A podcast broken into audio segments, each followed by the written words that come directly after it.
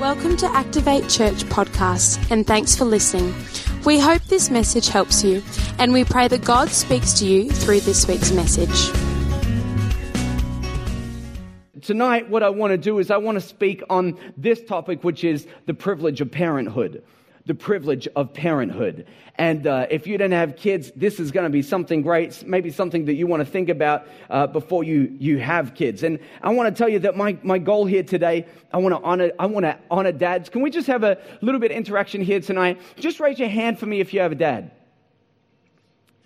Some of you are not putting up your hands and you're very confused because every single person has to have a father. Now, you might not have the best relationship with them. Uh, maybe you've got a good relationship, maybe you don't, but everyone, hey, I don't want to, ex- I don't want to explain to you how babies are made, so I'm just going to say that there needs to be a mum and a dad, all right? Or, or, or a man and a woman. It's just how it works, all right? So, so we want to make time. I think that's why it's so great that we take this time to just celebrate fatherhood, because regardless of anything, I do believe we have something that we can be thankful for. So I want to read to you uh, a scripture. It comes out of Luke chapter 10.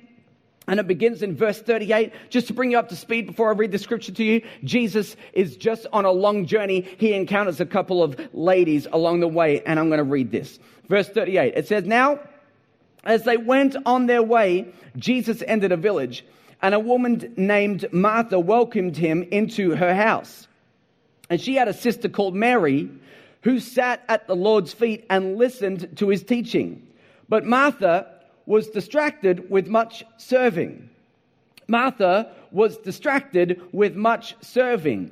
And she went up to him and said, Lord, do you not care that my sister have left me to serve alone? Tell her then to help me. But the Lord answered her, Martha, Martha. Now, when you see the, a word like that used twice, Martha, Martha, here's what's not happening. God didn't come to the guys that were writing the Bible and say, you have like a 8,000 word count limit and you need to write at least 8,000 words or we're not putting it in. So they weren't just trying to, you know, double up on some words and hope you didn't notice. Every time you see a word used twice, particularly by Jesus, it's because he is real serious. All right. You get that? He's real serious about this. And he says, Martha, Martha, you are anxious and troubled about many things, but one thing is necessary. Mary has chosen the good portion, which will not be taken away from her.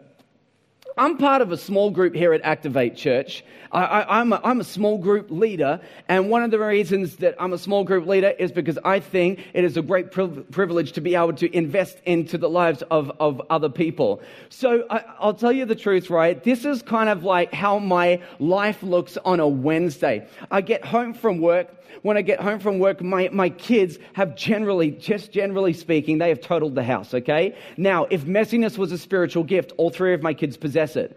And so I get home and the house is a mess and their bedtime is seven o'clock. Small group starts 7.30. So once you're a parent, you'll understand this. If bedtime is seven o'clock, you get them into bed sometime around 7.25, okay? And so I'm like trying to get them into bed and then we have about five minutes to clean up the house. And I'm telling you, like nearly every week, it's a mess, right? And people are coming over. I'm like, uh, every week, like, this is my prayer before small group. Not, not, Lord, let tonight be great. I'm like, Lord, let everyone be late. So, so, so, so then I, I start to clean everything up and, and I'll grab, I have at my house a junk room. Do you have that?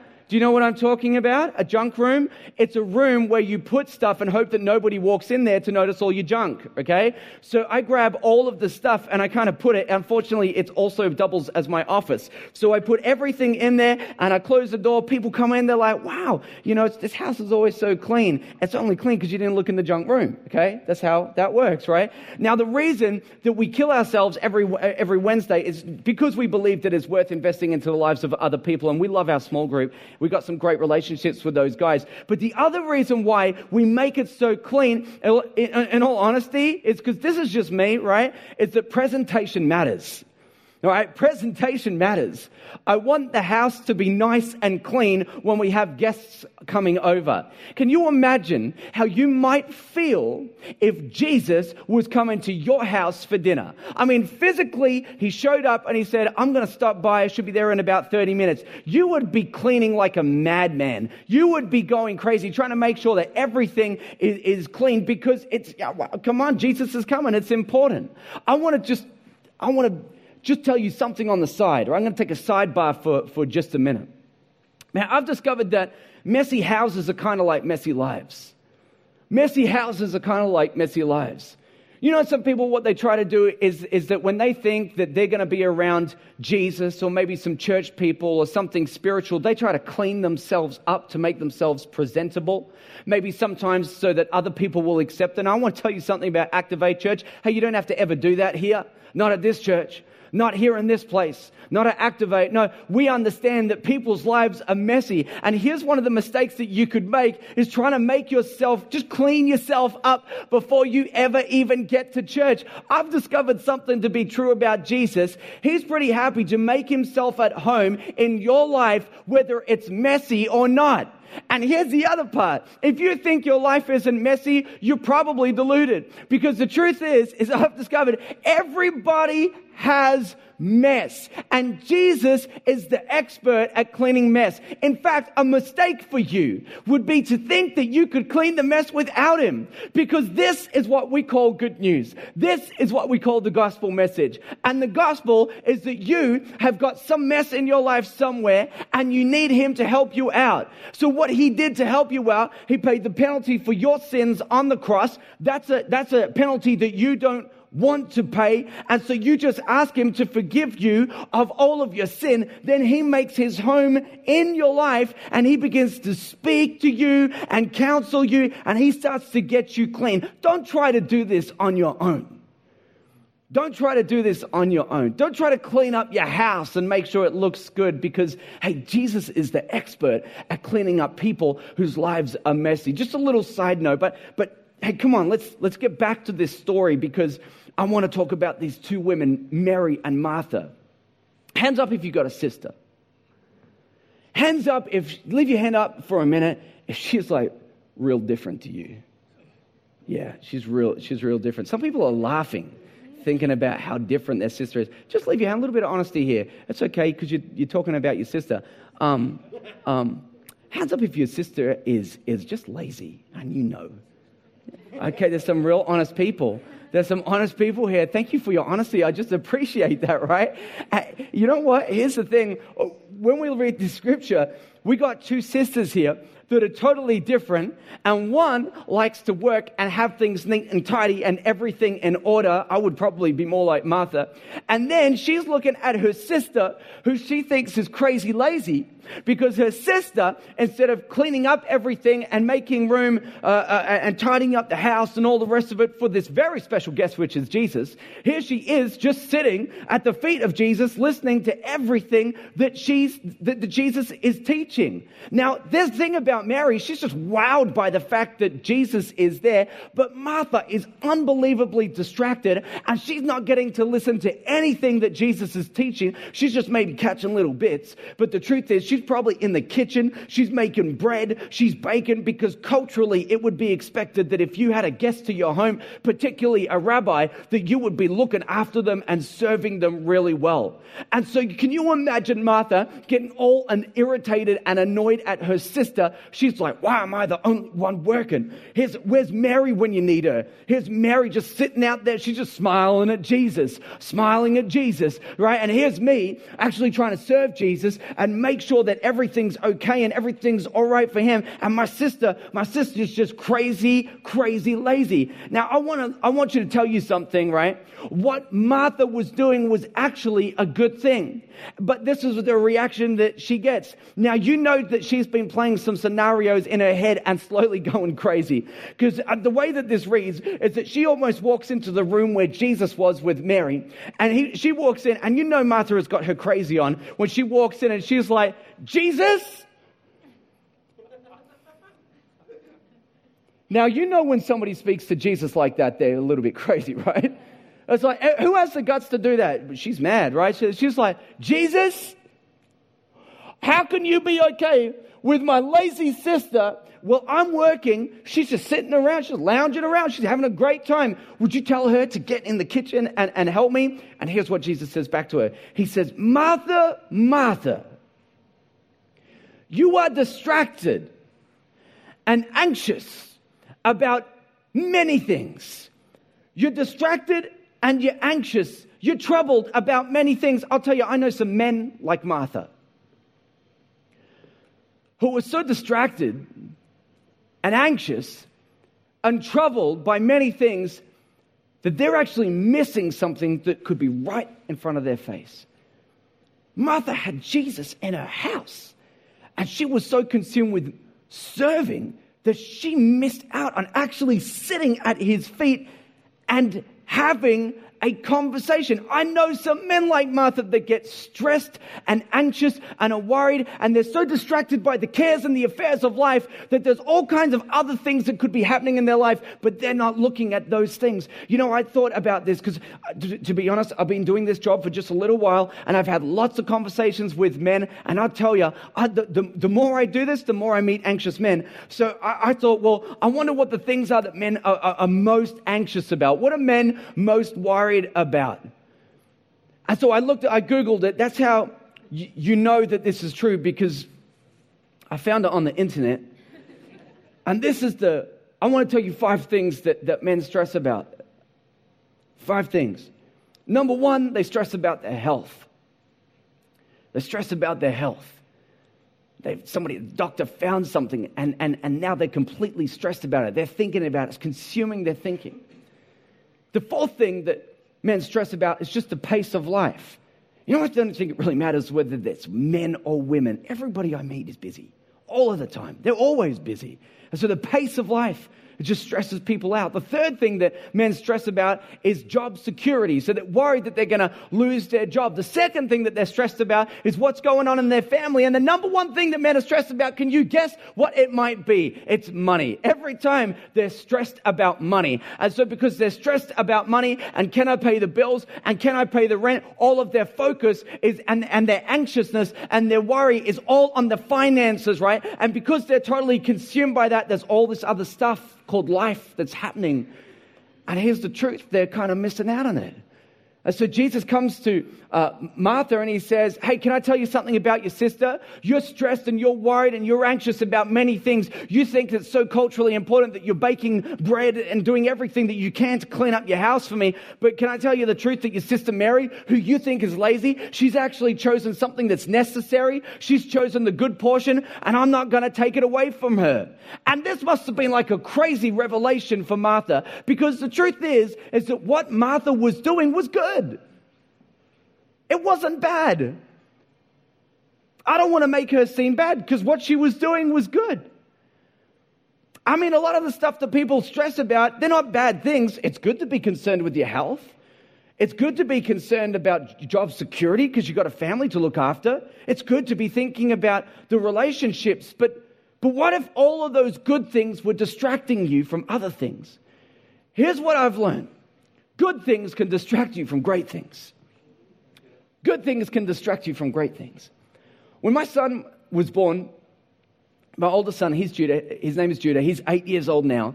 And when he was born, he must have been about a month old. We got him back from the hospital, and I remember we had him on the change table. And I'll never forget this.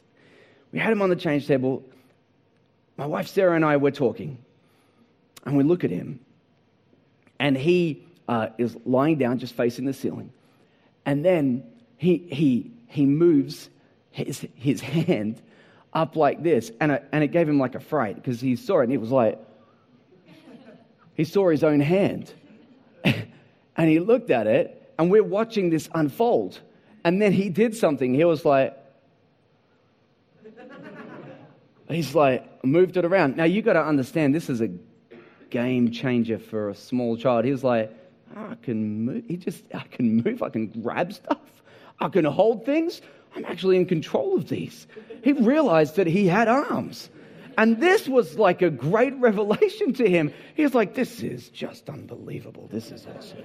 This is so cool. Look at this, right? And I got to watch it happen. And when I saw it, right, I mean, this it was, it was a split second. It was a couple seconds of his life. And I just happened to be there to see that moment and to watch it unfold. And if I had have been busy or distracted, I wouldn't have seen it. You got to be present sometimes so you can see great things that are happening and not be distracted all the time with and getting anxious about the, the cares and the affairs of life. I, I'll be honest though, I haven't always been so good at this. I haven't always been so good at this. I'm going to introduce a term to you guys tonight. I've never heard anybody say this, but this is something that I'm going to say. I am what, what I have termed iPhone agreeable. iPhone agreeable. So, um, this is what can happen. This, is, this can happen regularly. I will be anywhere with my kids, right? But something like maybe in the car, and I may have pulled out my phone for work, check an email, send a text message, whatever I needed to do. And then, I don't know about you, but my, my thumb always finds its way to Facebook, all right? And I even hide it from myself, but my, my, thumb just knows where it is. So then I'm on it and I'm just flicking through stuff, and my kids will ask me questions, right? And so then I'm iPhone agreeable. So what happens is they'll say something to me, and I'll say, yeah, yeah, yep, absolutely. And my wife will say, Ben. I'll say, What? She says, Do you know what you just agreed to? I said, No. I have no idea. I was completely distracted. I'm a man. We can do like one thing, okay, at a time. So, so uh, I'm on here. I'm like, I have no idea what I just agreed to. She says, You just told them they have an ice cream for dinner. I'm like, What? That's a crazy question. You're not having ice cream for dinner. They're like, But dad, you said. And I'm like, Well, maybe I said, but, but I was distracted, okay? And because I can only do one thing at once, sometimes I can get involved in this thing, right, which distracts me. And I, I just, I'm not paying attention to the other stuff that's going on in my life. I'm actually missing conversations. I'm missing what people are saying. And so I discovered this about myself a, a number of years ago. So here's what I said. I said, I'm going to make a New Year's resolution about this. And here's my New Year's resolution. It was this simple. And I don't really make New Year's resolutions, but this was, this was one that I definitely wanted to make. I just want to be where I am. I just want to be where I am.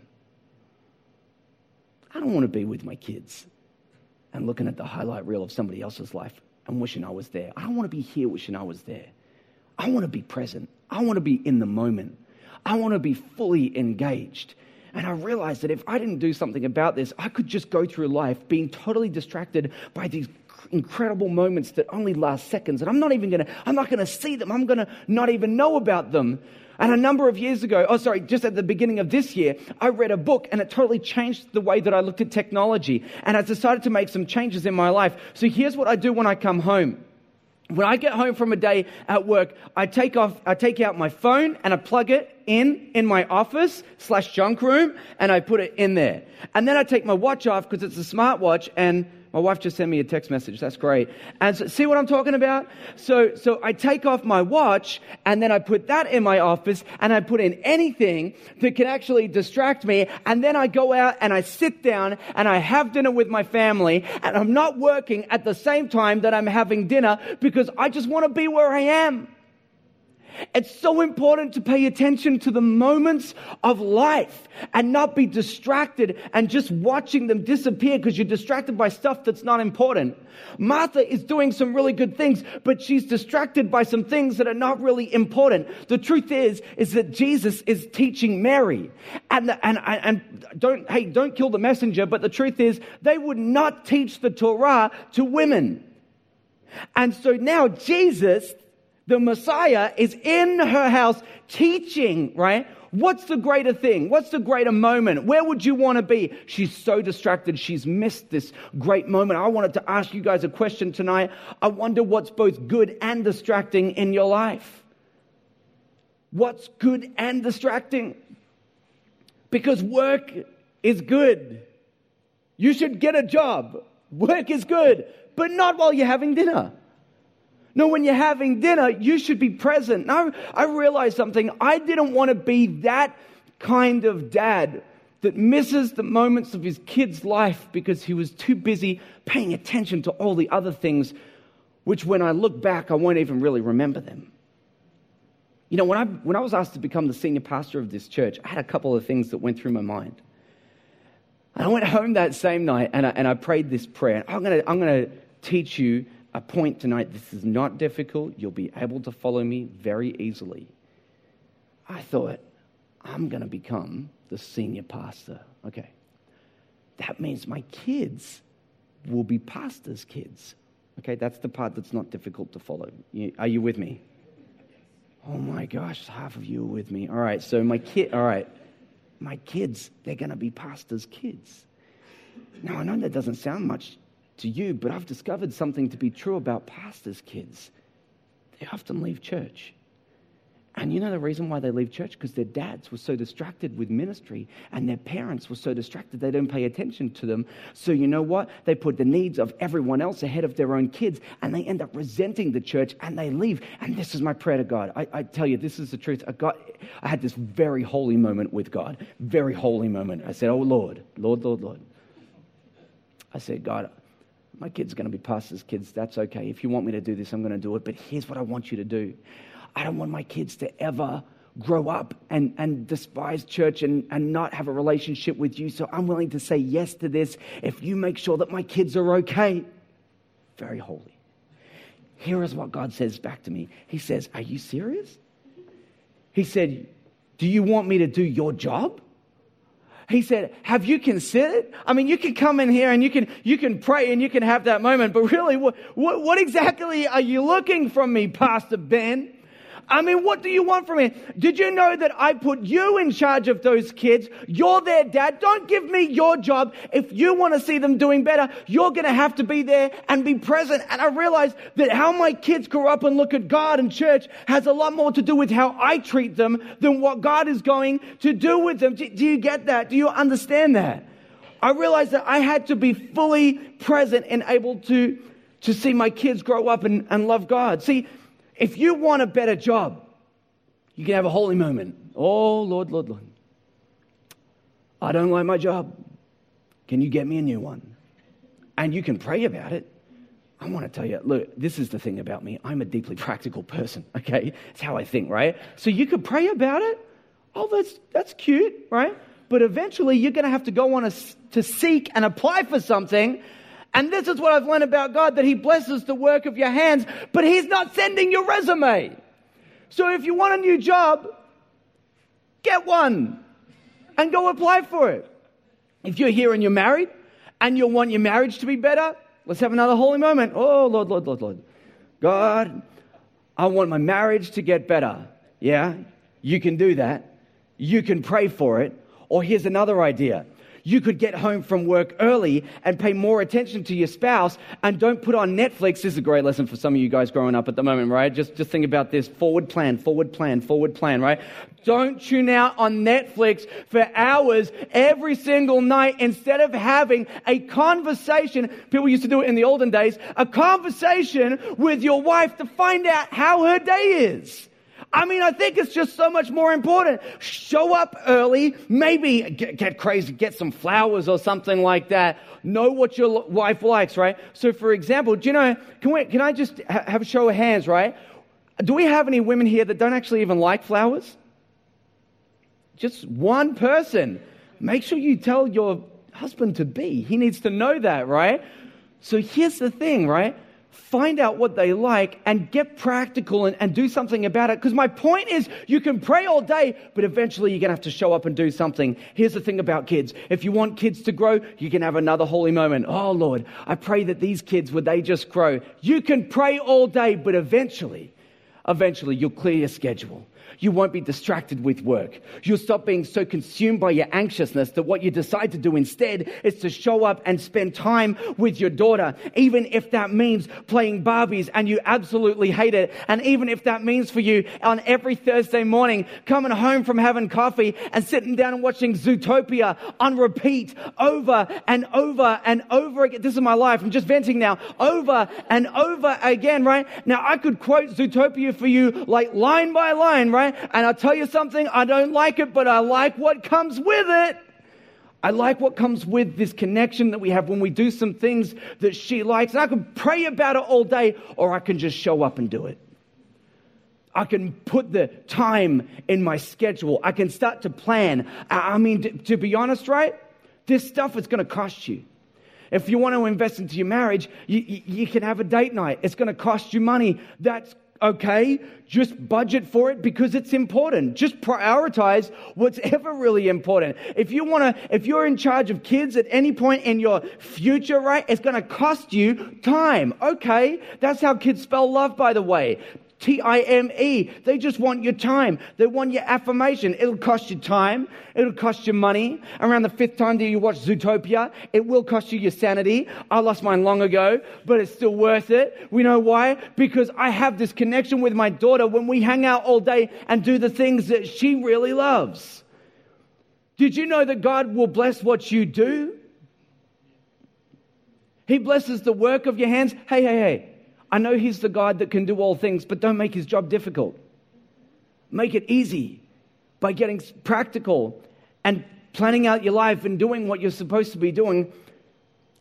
I want to talk to, I know there's a couple of dads here. I'll tell you right now that there, there is a flow on effect when, when dads in particular, when dads in particular are absent in the lives of their kids. I, I, I want to look at something. I, last year, I looked at a couple stats. And, and some of these things blew me away. And I, I saw something, I looked at them again this year because I revised them and I looked at them again. And when I looked at them again, I, real, I saw something this time that I didn't see last time. Remember this you can be present and absent at the same time. Do you know anybody like that? They're present, but they're not even with you, okay? This is what can happen when dads are missing, all right? 63% of youth suicides are from fatherless homes. That's five times the average. I think that that is, is a sad fact, but that doesn't have to be the, how it goes for everybody. I think particular, for, particularly for people that are surrounded by uh, a family that loves them, like a church or something like that. 90% of all homeless and runaway children are from fatherless homes. Wow, that's, that's, that's 32 times the average. 32 times. Next one. 85% of all children who show behavior disorders come from fatherless homes. That's 20 times the average. 71% of all high school dropouts come from fatherless homes. That's nine times the average. Now, my point to you is that fathers have influence. Now, that's some of that stuff. I know it kind of sounds negative, but it doesn't need to be that way because when dads show up, really cool things can happen too. For example, children with fathers who are involved are 40% less likely to repeat a grade in school. That doesn't mean that if you've had to repeat a grade in school that your father is not involved. It's just, okay, all right. For anyone that's like. Children with fathers who are involved are 70% less likely to drop out of school. Children with fathers who are involved are more likely to get A's in school. And children with fathers who are involved are more likely to enjoy school and engage in extracurricular activities. You see, I know that when the dads aren't in the picture, sometimes negative things can happen, but when they are in the picture, positive things can happen. And my point is simply this is that being a parent, particularly being a dad, you have influence. And I saw something this time that I didn't realize last time. And if you put a circle around all of those things that we just read, I think we could say this is that all kids, all kids have potential. All uh, uh, of the slides that we looked at and the stats that we saw, all the kids without the fathers that were involved, they all had potential. But when the fathers were involved, you actually started to see that potential be realized. And this is my point. All kids have potential. The privilege of parenthood is developing it. But you got to be present to see it happen. Can I tell you that one of the things that I love most when being a pastor is to see other people get developed? I love it. If you're if you serve on my team at Activate Church, I will do whatever I can to see you go further than you thought you could because I love it. I never get insecure about it. I hope that the team that I'm building are better than me at everything I do because that's my win. I love to see people get developed. See, I'm not just talking about kids. I, have realized something that's true is that if you want to develop another person, sometimes they're kids, sometimes they're just people that are, uh, you know, under you and maybe a service team. Sometimes they're going to be people that you work with. But if you want to see someone get developed, you know what you need to do? You need to be around them. You got to be around them. And there's this thing that happens, this exchange. And part of what you're teaching gets impressed onto them we develop all kinds of ways for trying to develop people. Sometimes we do small groups. They're great. If you're not in one, get in one. You can go on the website tonight, have a look one up, apply for it, get in a small group because we think that people actually, even though we've, there is so much value in church, right? We think that people learn better in circles than rows because you can ask questions. So if you're not in one, you should, you should, think about getting in one. You know what we've done? We've done internships. Internships are one of the best ways that we saw that we could develop people. You know what? There is a link between the proximity and, and, and this intenseness of relationship and how a person develops. And, oh, and if you've got kids or if you have to raise kids, here's what I've discovered. Raising kids is like the longest internship of your life. The longest. They last for like 18 years unless they're professional students and it's, they're 30 and they're still living at home or something, and then it's like it's 30 years, right? It's like the longest internship ever. I remember when I started my internship, you know, it's, not the kids that are the interns, it's the parents. I remember when I started my internship and I was looking after my, my kids, I had to do a whole heap of jobs that I didn't like. That's what happens when you're an intern sometimes. You have to do things that you don't really want to do. And so, you know what? I had to clean up stuff that no one should have to clean up in the middle of the night, right? And Sarah's like, I'm not getting up. You can deal with this. I'm like, no, I have to, I have to do it, right? But I, I discovered that the more time and energy and care and investment that I made into my kids, the more encouragement I gave them. I saw them grow. I saw them develop. I saw them do things that they didn't even know that they could really do. And they did it because I kept working with them. You know that we have baby dedications at church? Did you know that? We do that? We have baby dedications. You know why we dedicate them as babies? Because when they're babies, they're still cute. And parents are more willing to keep them. Because I feel like, honestly, sometimes if they knew what was going to happen around age 14, maybe they just thought, I'm trading this in for a more compliant version. But they don't. So we, make, we like to get the commitment up front. Hey, while they're still a baby, let's get these parents to commit because you know what it is. It's the parents that commit. It's not the kids. Every time there's a baby dedication, who's agreeing to anything? The little babies, they're not agreeing to anything. It's the parents that are agreeing. And you know why the parents are agreeing? I want you to see something that maybe you've never thought about before. But I know that sometimes when kids are born, if you've read the Where Do I Come From book, you'll know how that actually happens. So sometimes you think that kids are just a product of biology, it's that they've been put together. But have you considered this? I know that when a, when a child is born, just naturally you expect it to be there.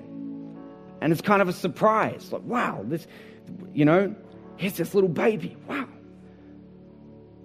Did you know that God knew that child was going to exist before you were even born? And I think about this. I think about God could have given these kids to anyone. God could have given those kids to anyone, but He chose you if you have kids. If you don't, this is something to look forward to. And God has got a, some child somewhere in store for you. And the moment when you decide, well, hey, maybe that's the path that we want to take and we want to have children, that child that God knew would always exist gets to be your greatest gift and it comes to you. And that's why parents at dedications, they say, thank you, Jesus, for the gift of children. And here's our promise. We're going to do everything we can to raise this child because we received them as a gift from you. Maybe sometimes what we got to do is just look at it differently. I want you to understand. You got to know that God has put gifts in people. And they arrive on planet Earth in the form of little babies, but, but God puts gifts in people. And parents, man, parents, they get to be the first. I call that privilege. They get to be the first to draw it out. And if you're anxious and worried and distracted, if that's the kind of person that you are, then I'm just letting you know right now, these little gifts that God will give you maybe one day, they're going to grow up and you're going to miss so much of the important stuff. So start to think about it now. You're going to be present to see what God wants to do in their lives. I, I'll admit this. I'll tell you the truth. I am not the greatest parent. I don't feel like that should be a surprise to anyone. I would never claim to be the world's greatest parent. But I, I tell you one thing that I've noticed. My, my kids, they do swimming and they play basketball. That's their sports, right? Swimming and basketball. And so at my kids' school, there is a, a, a teacher's aide, a person that helps in the classroom at their old school. And, uh, and, there, and, and, and she was a teacher's aide. And I went to swimming lessons one day and I saw her there. And I would have said hello to her because her kid was doing swimming lessons right next to mine. And I would have said hello to her. But you know what? The whole time she was there, she was just flicking through whatever was happening on her phone. I tell you, I looked at this kid, this little boy, and every time he would get to the end, he would look up and he'd see his mum and he'd stare at her for just a minute. And he'd look at her, and every time she was just head down at her phone. I saw it over and over again. And, and I thought, man, I wonder what's happening on her phone that's so unbelievably important. It might be good, but she's missing what's great. I thought maybe it's just a one off. That's kind of unfair. I'm not going to judge anybody for that. But you know what? Every swimming lesson, it would be the same. And I thought, well, maybe, maybe there's something that happens at around about this time every week that really needs to draw her attention. But you know what? something else happened. You see, our kids, they actually played basketball together, not in the same team, but they were training at the same court at the same time. And I would watch this kid try his hardest. I mean, do everything. I saw him one time, he got a goal. It was the first time that he got a goal. I'm watching this kid because I'm, I'm cheering this kid on. I want to encourage him every time he did something good. And I saw him, he got the goal and he looked over at his mom and you know what? She's just here. Scrolling. And I looked at that kid and he just put his head down and he went back to it. And I thought, my, my God, this person, this little person is trying their absolute hardest and, and, and their parent is missing this unbelievable stuff that this kid is so proud of, but they're not even there to pay attention for it. You see that they're, they're present, but they're not really there. They're missing in action. They're there, but they're somewhere else. I don't know where they are, but they're missing something great. And I realize it's not a time problem. It's not a time problem, it's a priority problem. She's just prioritizing something else over what her kids are doing. And maybe for you, that's your situation. You had a parent that didn't pay attention to you, and they missed some of the things that you did. Maybe you had a parent that wasn't very engaged in your, in your upbringing. You felt like you could never do enough to please them, or it was just never enough. And, and, and if that's you, honestly, my heart breaks for you. I wish that that wasn't the experience that you needed to have, but the truth is sometimes it happens. And here's something else that I've realized you don't have to repeat that same process in your own life. You know that at church, I think one of the reasons why we have church is because there are so many spiritual mums and dads. And if you're here and you had a parent that never took an interest in you, I promise there's someone here that will.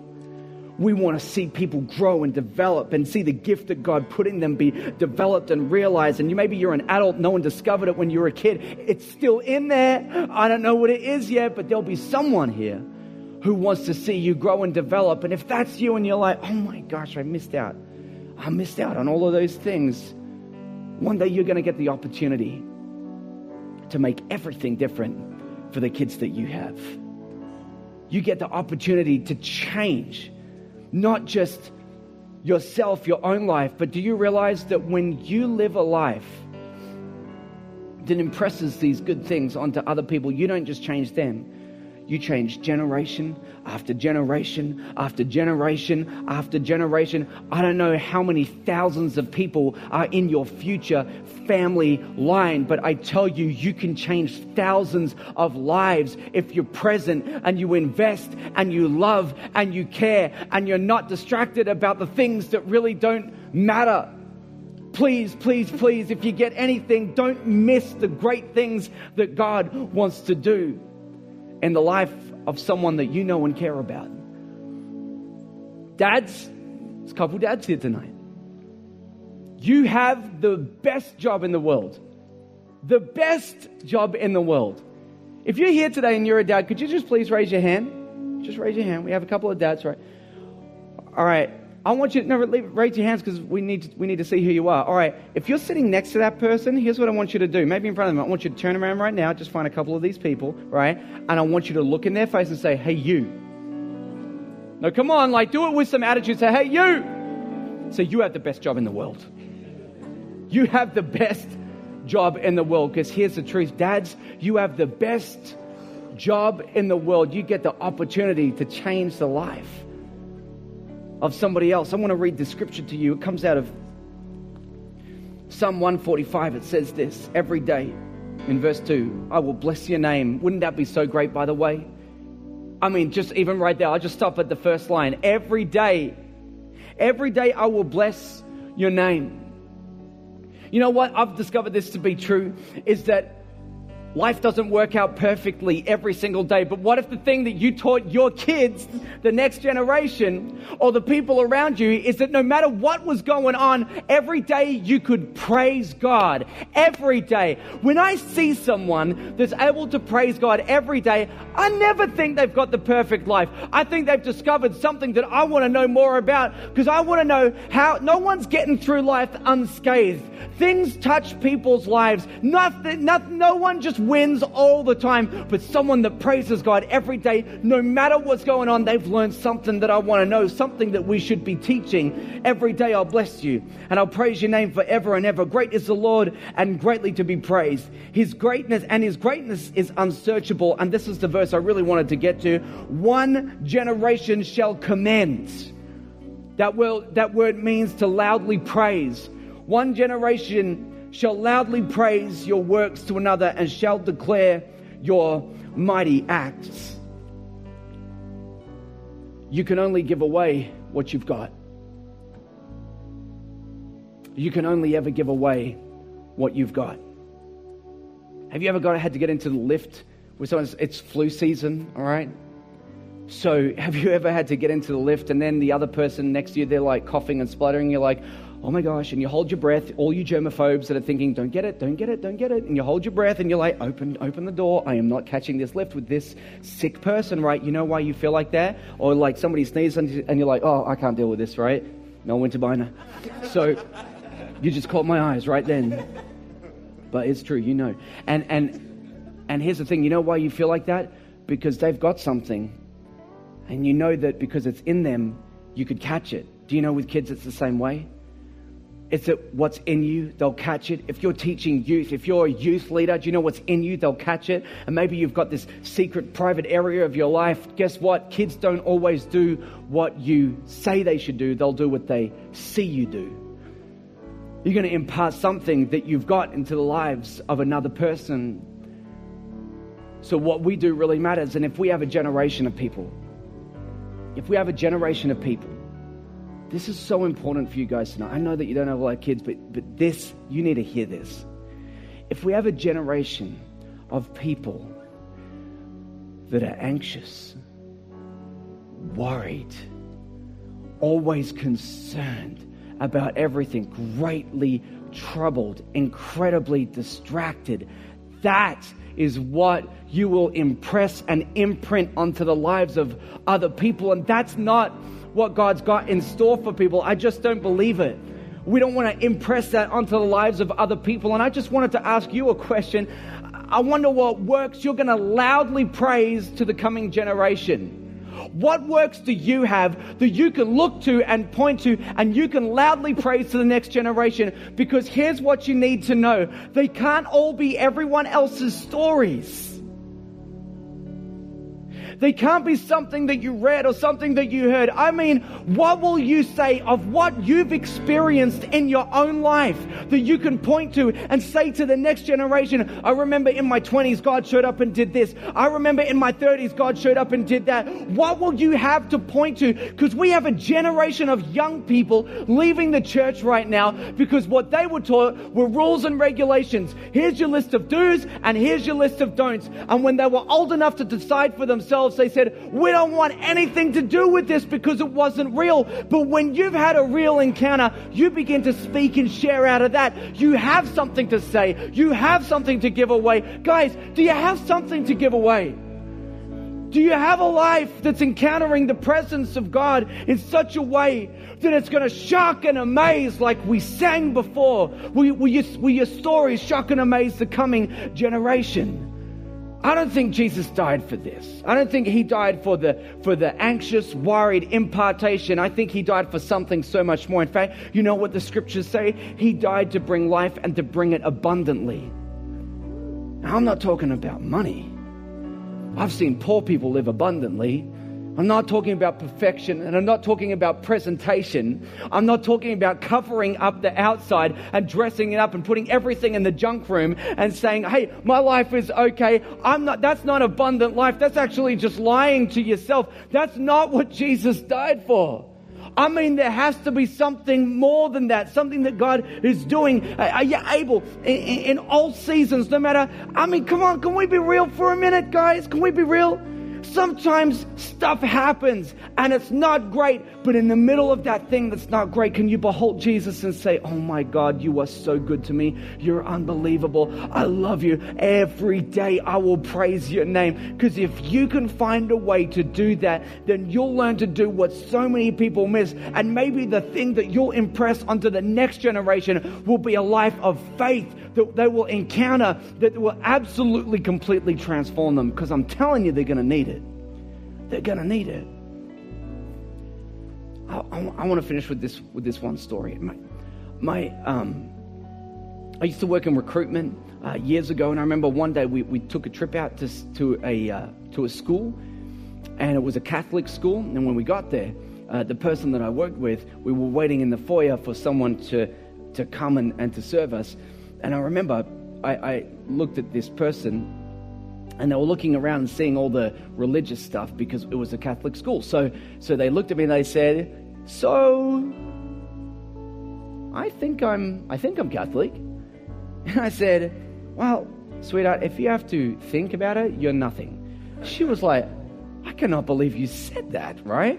I, I, I can't. I, how can you say that I'm I'm nothing? I said, well, how can you say that you're something? You don't even really know it. I said, can, can you tell me? Tell me, how do you think you might be Catholic? And she said, well, my parents were. I said, oh, that's so cute. I said, hey, that's not how this works. You don't actually inherit that from your parents. I'm glad they made that decision, but you need to make a decision for yourself. And if you're Catholic, then you should probably know about it. I've learned this to be true about faith. You can't actually inherit it, and so maybe your parents have been something. They were pastors or they were leaders or they were Catholic, but in no way does that mean that you are. You need to make your own decision to have a relationship with God. And I've discovered that you can't inherit faith, but here's what you can do if you want to make a difference in the life of someone else. You can tell them your stories. You can tell them what God did in your day. You can tell them how He transformed and changed your life. I'll tell you the truth right now. I remember being eight years years old. This is what I get to tell my kids now because of some of the experiences that I've had. I remember being eight years old, knowing absolutely nothing. I, I, I knew a few things. I'm not a biblical scholar. I've been to Sunday school, but I heard that Jesus heals. So here's the thing. I'm in the back seat of the car on the way to the hospital because I have asthma and I'm, I'm choking and it's serious, right? And in the back seat of that car, laying down, I just said this prayer. I said, God, I know you can heal me. So in Jesus' name, name. I, I, I, reject this sickness and I pray that I would be healed the moment that I did my airways opened up and I began to breathe easy. We just did a U turn and went straight back home. I get to say that because that's something that I had. I remember the day that I nearly quit everything. I didn't want anything to do with church. I was ready to give up and walk away on church. You know why? I couldn't figure out would I return to church after all the junk that was in my junk room. I never considered why. I said, why, God, why would you even love me? Why would you want anything? To do with me.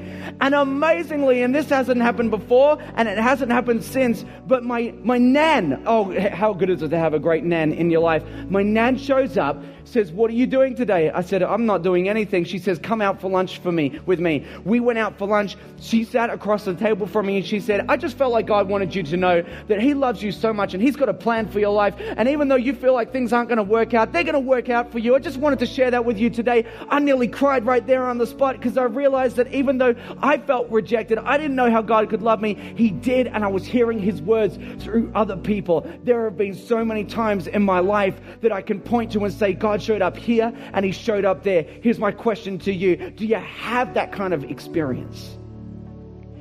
Do you have an experience that you can point to that's not someone else's story, but one that says to the coming generation, I'm not just going to give you rules and regulations, guys. I'm going to tell you this thing, Jesus, he's real. What he can do is abundant. It's miraculous. It's incredible. And if you can learn to behold him the same way that I did, maybe he'll do in your life and maybe more so what he did in mine. This, this is the privilege of parenthood.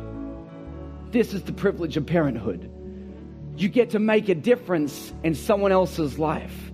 You get to find people where they are and develop that raw state into something that is going to honor and glorify God. And I know all over this place, whether you've got kids or whether you don't have kids, it really doesn't make a difference because I know that there are people in your lives that need to be changed and transformed. And if you live this life, you're going to impress something amazing onto other people's lives that's going to transform them. You understand what I'm saying tonight?